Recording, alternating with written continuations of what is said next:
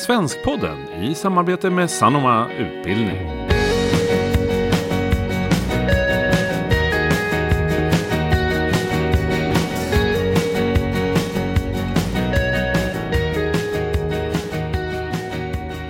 Hej och välkomna till ett nytt avsnitt av Svenskpodden som den här gången handlar om Nobelpriset i litteratur.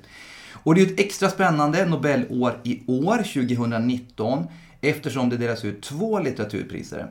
Dels 2018 års pris som går till Olga Tokarczuk från Polen, dels 2019 års pris som går till Peter Handke från Österrike. Och här för att berätta om dessa båda pristagare är Ebba Holmberg och Lotta Jeppsson. Välkomna! Tack. Tack. Eh, ni arbetar ju båda på Nobelprismuseet i Stockholm och det är ju där vi också befinner oss just nu och spelar in det här samtalet. Vad är det ni gör här på museet? Ja, jag är då eh, ämnesansvarig i litteratur, vilket innebär att jag har lite extra inläst på just eh, litteraturpriset. Eh, och så köper jag även in böcker till museibutiken. Och jag jobbar med skolverksamhet här på museet. Jag tar emot en massa skolklasser som vill komma hit och lära sig om Nobelpriset, Nobelprisämnena och Alfred Nobel bland annat. Och jag utvecklar också de här programmen tillsammans med kollegor. Och jag är också ämnesansvarig för litteratur här på museet. Och ni kommer få träffa Nobelpristagarna när de kommer till Stockholm under sitt Sverigebesök. Intressant. Det stämmer bra. De brukar alltid besöka Nobelprismuseet i början av sitt besök i Stockholm. Så då kommer vi ta emot dem och de får eh, ha en ganska lugn förmiddag här innan resten av den här ganska intensiva Nobelveckan här i Stockholm eh, sätter fart. Så det blir spännande. Mm. Mm. Eh, men då tänker jag innan vi fördjupar oss i de här två pristagarna då så eh, tänkte jag vi ska säga några ord om bakgrunden till priset. Eh, Nobelpriset eh, instiftades ju av Alfred Nobel genom det testamente som han skriver ett år innan han dör, eh, 1896. Men hur kommer det sig då egentligen att eh, företagaren och uppfinnaren Alfred Nobel skulle komma att liksom instifta det pris som idag måste anses vara världens finaste litteraturpris? Ja, men han hade ett väldigt stort intresse för litteratur och även språk i sin ungdom. Man kan säga att, eh, nästan att hans andra hem fanns liksom i litteraturen och i skrivandet. Eh, han var duktig på att lära sig nya språk och han läste enormt mycket. Och hans dröm som ung man var att bli poet. Eh, och eh, språkintresset och litteraturintresset kan, kan berättas genom att han eh, kunde ta en bok av eh, författaren Voltaire och den var skriven på franska och så kunde han översätta den till eh, svenska och sen tillbaka till franska för att jämföra frans, sin egen franska översättning med det franska originalet. Så nästan liksom ett nördigt intresse för både språk och litteratur. Sen läste han ju väldigt mycket själv och vi har ju delar av hans boksamling här på museet och man kan ju hitta titlar av väldigt många stora författare eh, i den här eh, bokhyllan. Det finns ju verk av Shakespeare, Goethe, Schiller, Victor Hugo, Tolstoj Pushkin och massa stora författare. Och sen vet vi att han, han eh, tyckte väldigt mycket om de engelska, engelskskrivande romantikerna som Shelley och Lord Byron som var hans favorit. Men han läste liksom också verk av filosofer, teologer, liksom historiker, som var väldigt bred och djup kan man säga i sin läsning. Men han blev ju inte författare, men den här drömmen finns ju, fanns ju kvar genom hela livet. Att någon gång kanske dra sig tillbaka och, och arbeta som författare. Mm. Och så skrev han ju en del poesi men också en eh, tragedi som eh, Precis. Nemesis. Mm. Som han skrev mot slutet av sitt liv. Mm. mm. Precis. Men den, den eh, familjen lät ju makulera hela utgåvan av, den här, av det här dramat. Hårda bud. Ja, mm. det var hårda bud. Och det var, men, det, men 3x sparades då. Och den har ju ny, nyutgetts, eh, den har blivit nyutgiven nu, 2003. På svenska och faktiskt på esperanto också. Mm. Och eh, den har ju också satts upp på mm. Strindbergs Intima Teater 2005. Så den liksom har ju levt kvar lite grann. Men man kan ju fråga sig varför de ville låta makulera nästan hela utgåvan. Mm. Intressant. Det får man avgöra själv om man mm. läser Nemesis mm. idag tror jag. Just det. Eh, och i sitt testamente så utser ju då eh, Nobel Svenska Akademin som till prisutdelande institution. Vilka instruktioner ger han? Alltså vad har akademin att förhålla sig till när de väljer sina pristagare? Ja, det står ju i hans testamente att det är um, akademin i Stockholm, så det står. Egentligen inte ens Svenska akademin, Nej. men det är ju så man har tolkat det. Och instruktionerna är ganska knappa ändå, precis det gäller för de andra priserna också. Det är inte så utförligt egentligen, utan det står ju först att um, och det gäller alla priserna, att det ska gå till den som har gjort mänskligheten den största nyttan under det gångna året, står det till och med. Och sen vad det gäller litteratur då, den som har producerat det utmärktaste i idealisk riktning. Och den här formuleringen har man ju diskuterat en hel del under åren, tolkat på olika sätt och eh, kan man säga mer kommit att lämna lite grann idag. Man höll sig ju mera trogen till just det här med idealisk litteratur eh, tidigare och det har väl att göra med en lite förändrad litteratursyn helt enkelt. Ehm, det som ju också är tydligt i testamentet är ju att det, man inte skulle ta någon hänsyn till nationstillhörighet. Och det här var ju väldigt kontroversiellt faktiskt när, eh, när priset instiftades. Ehm, så det var många som var kritiska till det, bland annat svenska kungen som absolut ville att det skulle vara, bara gå till skandinaver, det här priset.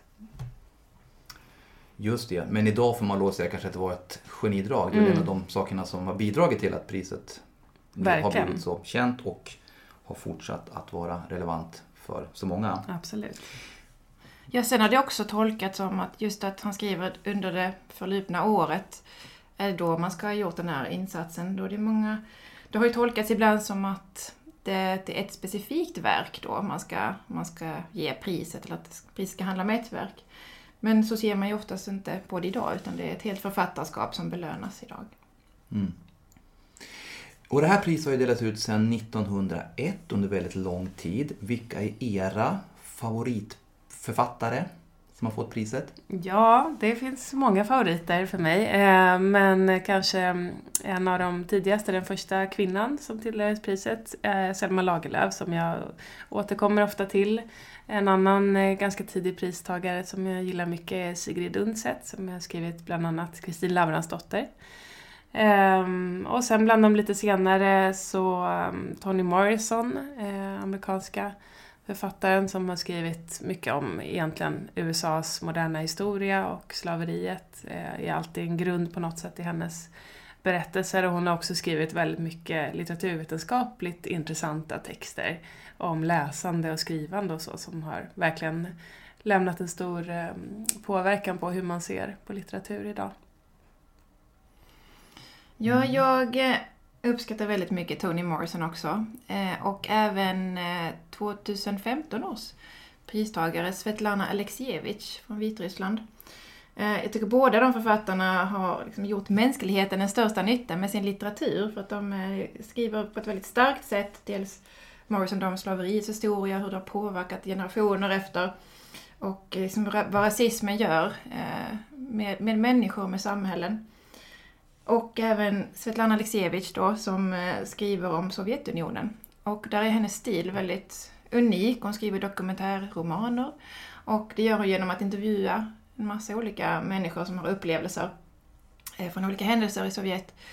Och sen sätter hon ihop dem till stora körverk som blir väldigt, ja det ger en stark effekt på läsaren när man får läsa de här eh, händelserna ur många olika perspektiv.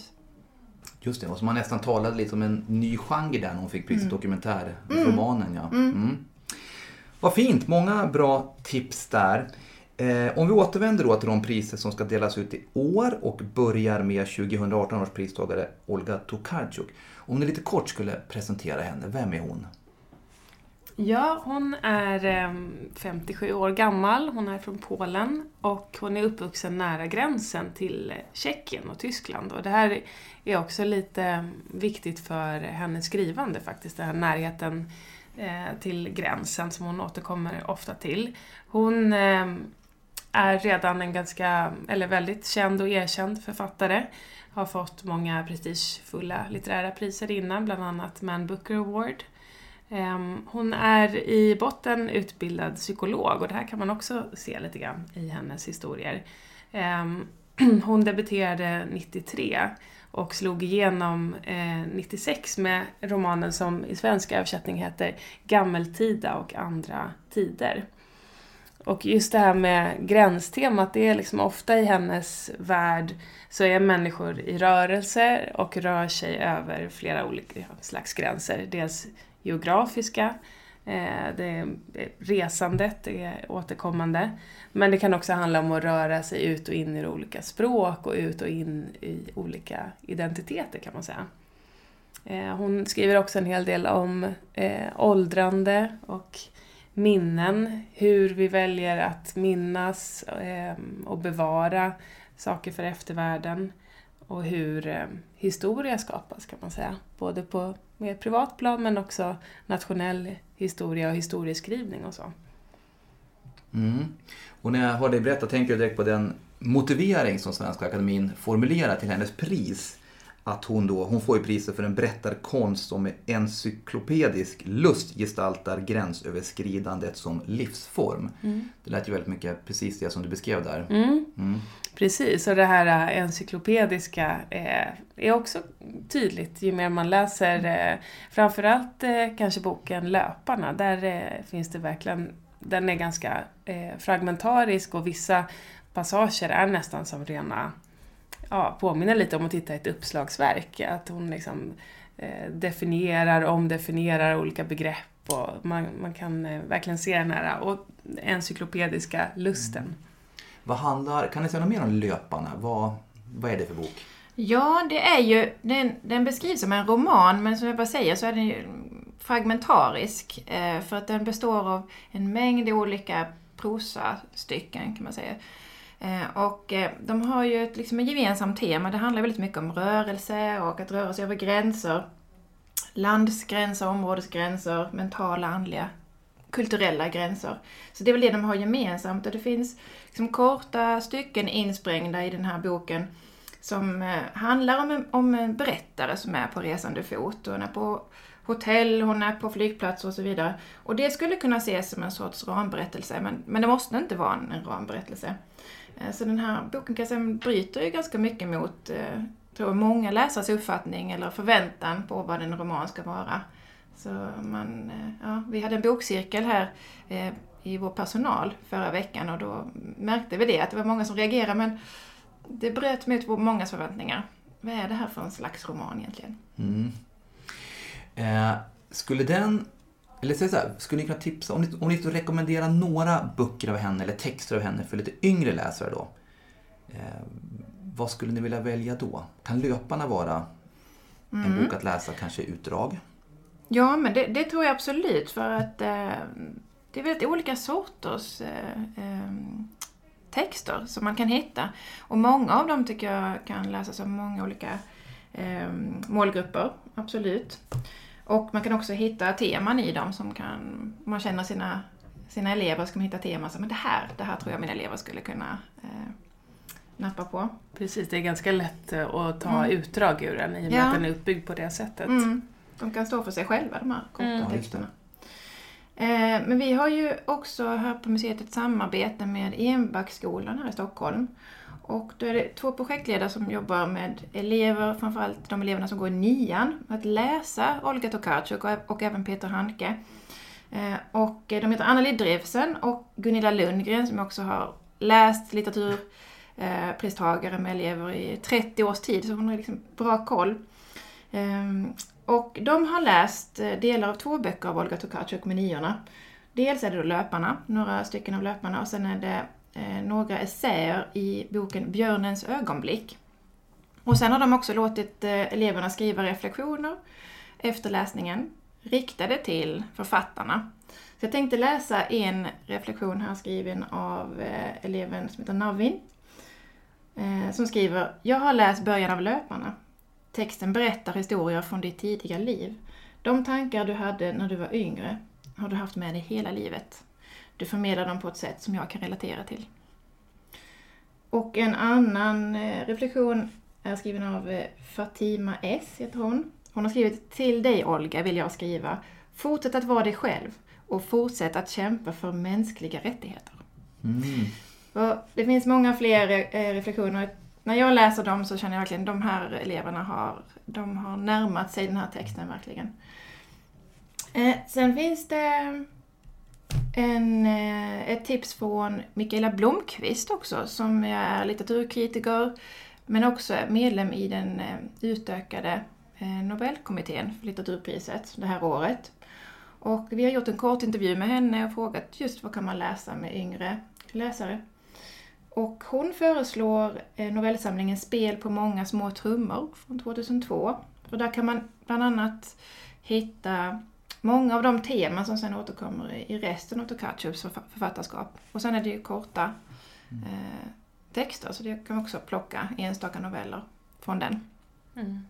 Jag skulle också vilja nämna eh, en bok som är lite åt deckarhållet, som heter Styr din plog över de dödas ben. Och den går just nu i alla fall att lyssna på på Sveriges Radio också. Den finns inled, inläst som radioföljetong. Och den är väldigt eh, spännande, så man dras verkligen med i den. Så det är ett tips. Vad bra! Noveller, essäer, fragmentarisk roman och mm. en eh, kriminalhistoria då, om man säger det. Precis. Toppen! Innan vi släpper Olga Tokarczuk tänkte jag att hon är ju en eh, omtyckt och läst författare i sitt hemland men har också fått utstå en del kritik från vissa grupper i samhället. Kan ni säga några ord om det? Vad är det folk har hakat upp sig på? Ja, man kan säga att hon har blivit motarbetad av den, av den högerkonservativa regimen i Polen delvis. Eh, och eh, hon har även fått ta emot ett dödshot efter en intervju som hon har gjort om eh, sin senaste bok som också ofta om den som hennes storverk, som heter Jakobsböckerna. Väldigt omfattande roman på nästan tusen sidor. Eh, och i samband med en intervju om den eh, så, så uttryckte hon sig om Polen och dess historia och sa att Polen bör samla sig till att se sin historia som den är. Eh, och den innehåller ju förföljelse av judar och kolonialt förtryck öst, österut och så vidare. Så att då kommer hon att bli lite folkets fiende i extremkretsarna, säger jag. Men hon har blivit gratulerad av både presidenten i Polen och av kulturministern som heter Piotr Glinski. Och han sa när han eh, eh, fick reda på att hon hade fått priset så sa han i en intervju att ja, nu ska jag återuppta min ofullbordade läsning av Olga Tokarczuk. Och det kan man ju tolka på olika sätt, men då är det som att han har försökt läsa henne innan, men att liksom, nej det här gillar jag inte. Men nu ska han återuppta det. Och så vidare. Det, ja, mm. det kan ses som kritik. Just det. Ja, men vad bra. Då tänker jag att vi lämnar 2018 års pristagare och eh, fokuserar då istället på 2019 års pristagare Peter Handke. Eh, om ni skulle kort presentera honom, vem är han? Ja, han är ju en österrikisk författare, född 1942 i kanten, så han är exakt 20 år äldre än Olga Tokarczuk. Så föddes alltså mitt i andra världskriget. Han har hållit på att skriva i 50 års tid.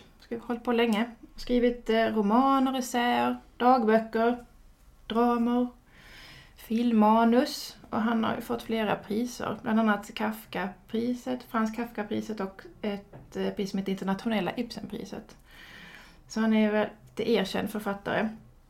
Eh, och eh, han skrev ju manuset till Wim Wenders film Himmel över Berlin som liksom har blivit kultfilm över hela världen och det är då liksom han tog ett steg utanför den tyskspråkiga kulturvärlden, om man säger. Så blev han känd över i fler delar av världen. Och han anses nu av många vara ett av de viktigaste författarskapen sedan andra världskriget. Mm. Och han har ju läst juridik. Eh, men sen eh, debuterade han 66, 1966 med sin första roman som heter Die Hornissen och jag tror det betyder dörrknackaren. Mm. Samma år så debuterar han med eh, uppsättningen av en pjäs i Frankfurt som heter, på svenska översättas, kan översättas till publikförelämpning. Mm. Och eh, den går ju ut på att skådespelarna går ut och talar till publiken och förelämpar dem. Och publiken är helt upplyst. Eh, så de är verkligen med i det här dramat på många sätt. Och efter det så uppfattades han liksom direkt som en experimentell och avantgardistisk författare för att han, han bryter väldigt mycket mot dramats normer på många sätt. Och han slår ju liksom hål på den här hinnan mellan publik och skådespelare. genom att han etablerar liksom en kontakt mellan dem. Genom att publiken är upplyst och han, skådespelarna talar till dem. Det låter som en spännande upplevelse att se en sån föreställning. Ja, verkligen. Förolämpad av skådespelarna. Mm. Om, man, han har ju, precis som ni är inne på, här, ett långt och produktivt författarskap bakom sig. Han har skrivit många olika genrer. Eh, och eh, du nämnde den pjäsen där låta. Kan ni säga, om ni skulle lyfta fram några andra verk av honom, Mm. vilka skulle ni vilja nämna då? Ja, jag skulle vilja tipsa om Berättelse om ett liv, som är en ganska tidig bok och eh, under 100 sidor, så den är, går också på ett sätt snabbt att läsa samtidigt som den är väldigt rik. Så.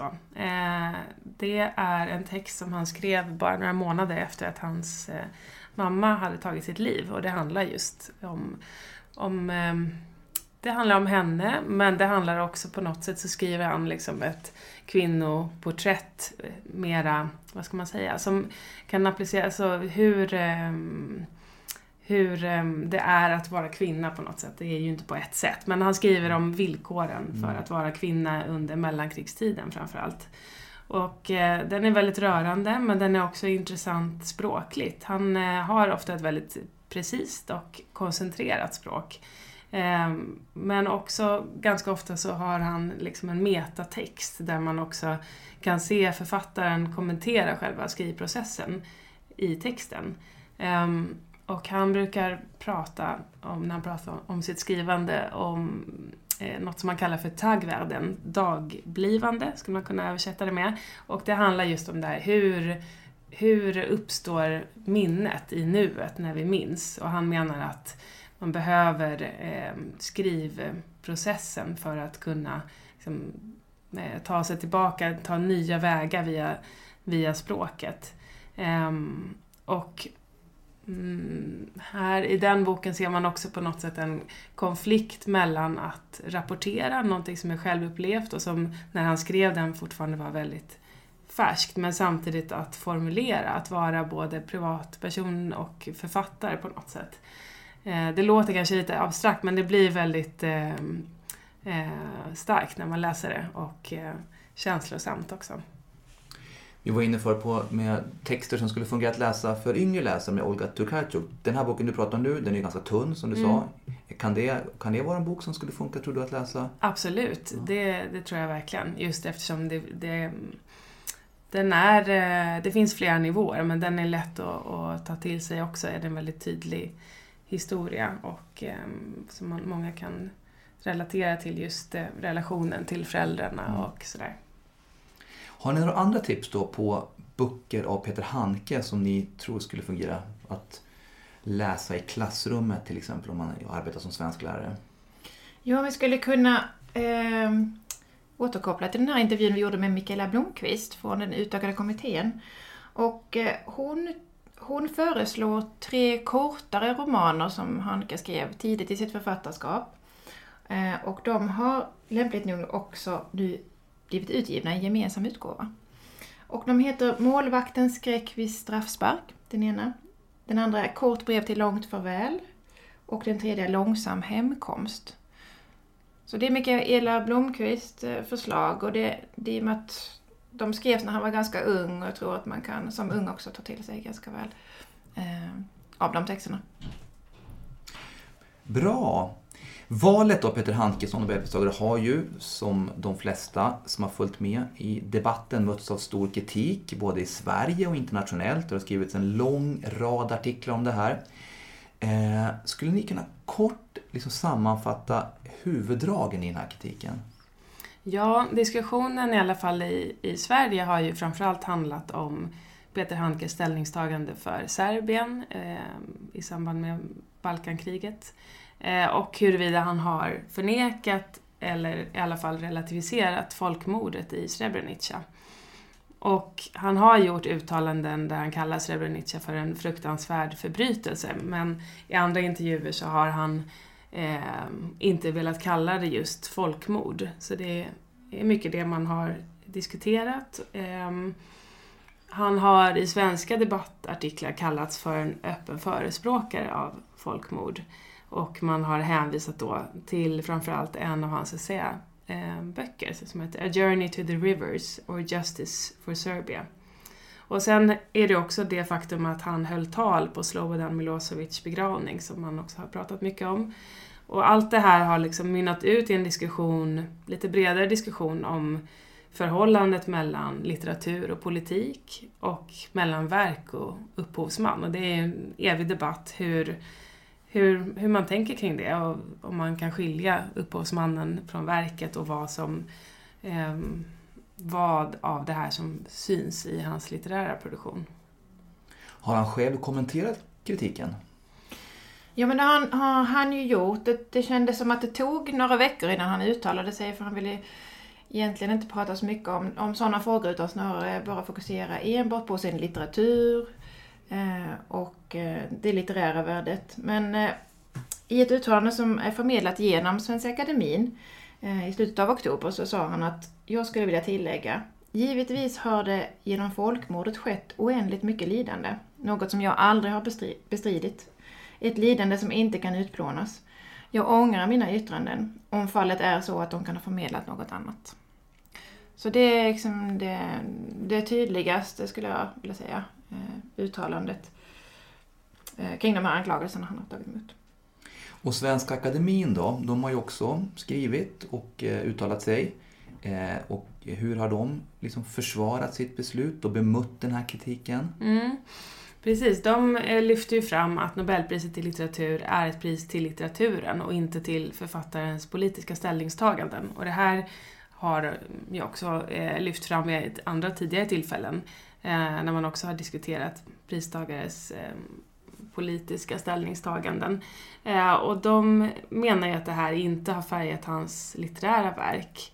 Eh, och har också sagt att just de här, den här essän som jag nämnde innan, som behandlar Balkankriget, den har inte ingått då i deras diskussioner som legat till grund för Nobelpriset. Och han har ju en väldigt stor litterär produktion, så det finns mycket annat som man lyfter fram. Och Anders Olsson i Nobelkommittén, han har också eh, pratat en hel del om att han ser Handkes författarskap, han ser honom som en antinationalist och en författare som ifrågasätter gränser och nationalitet.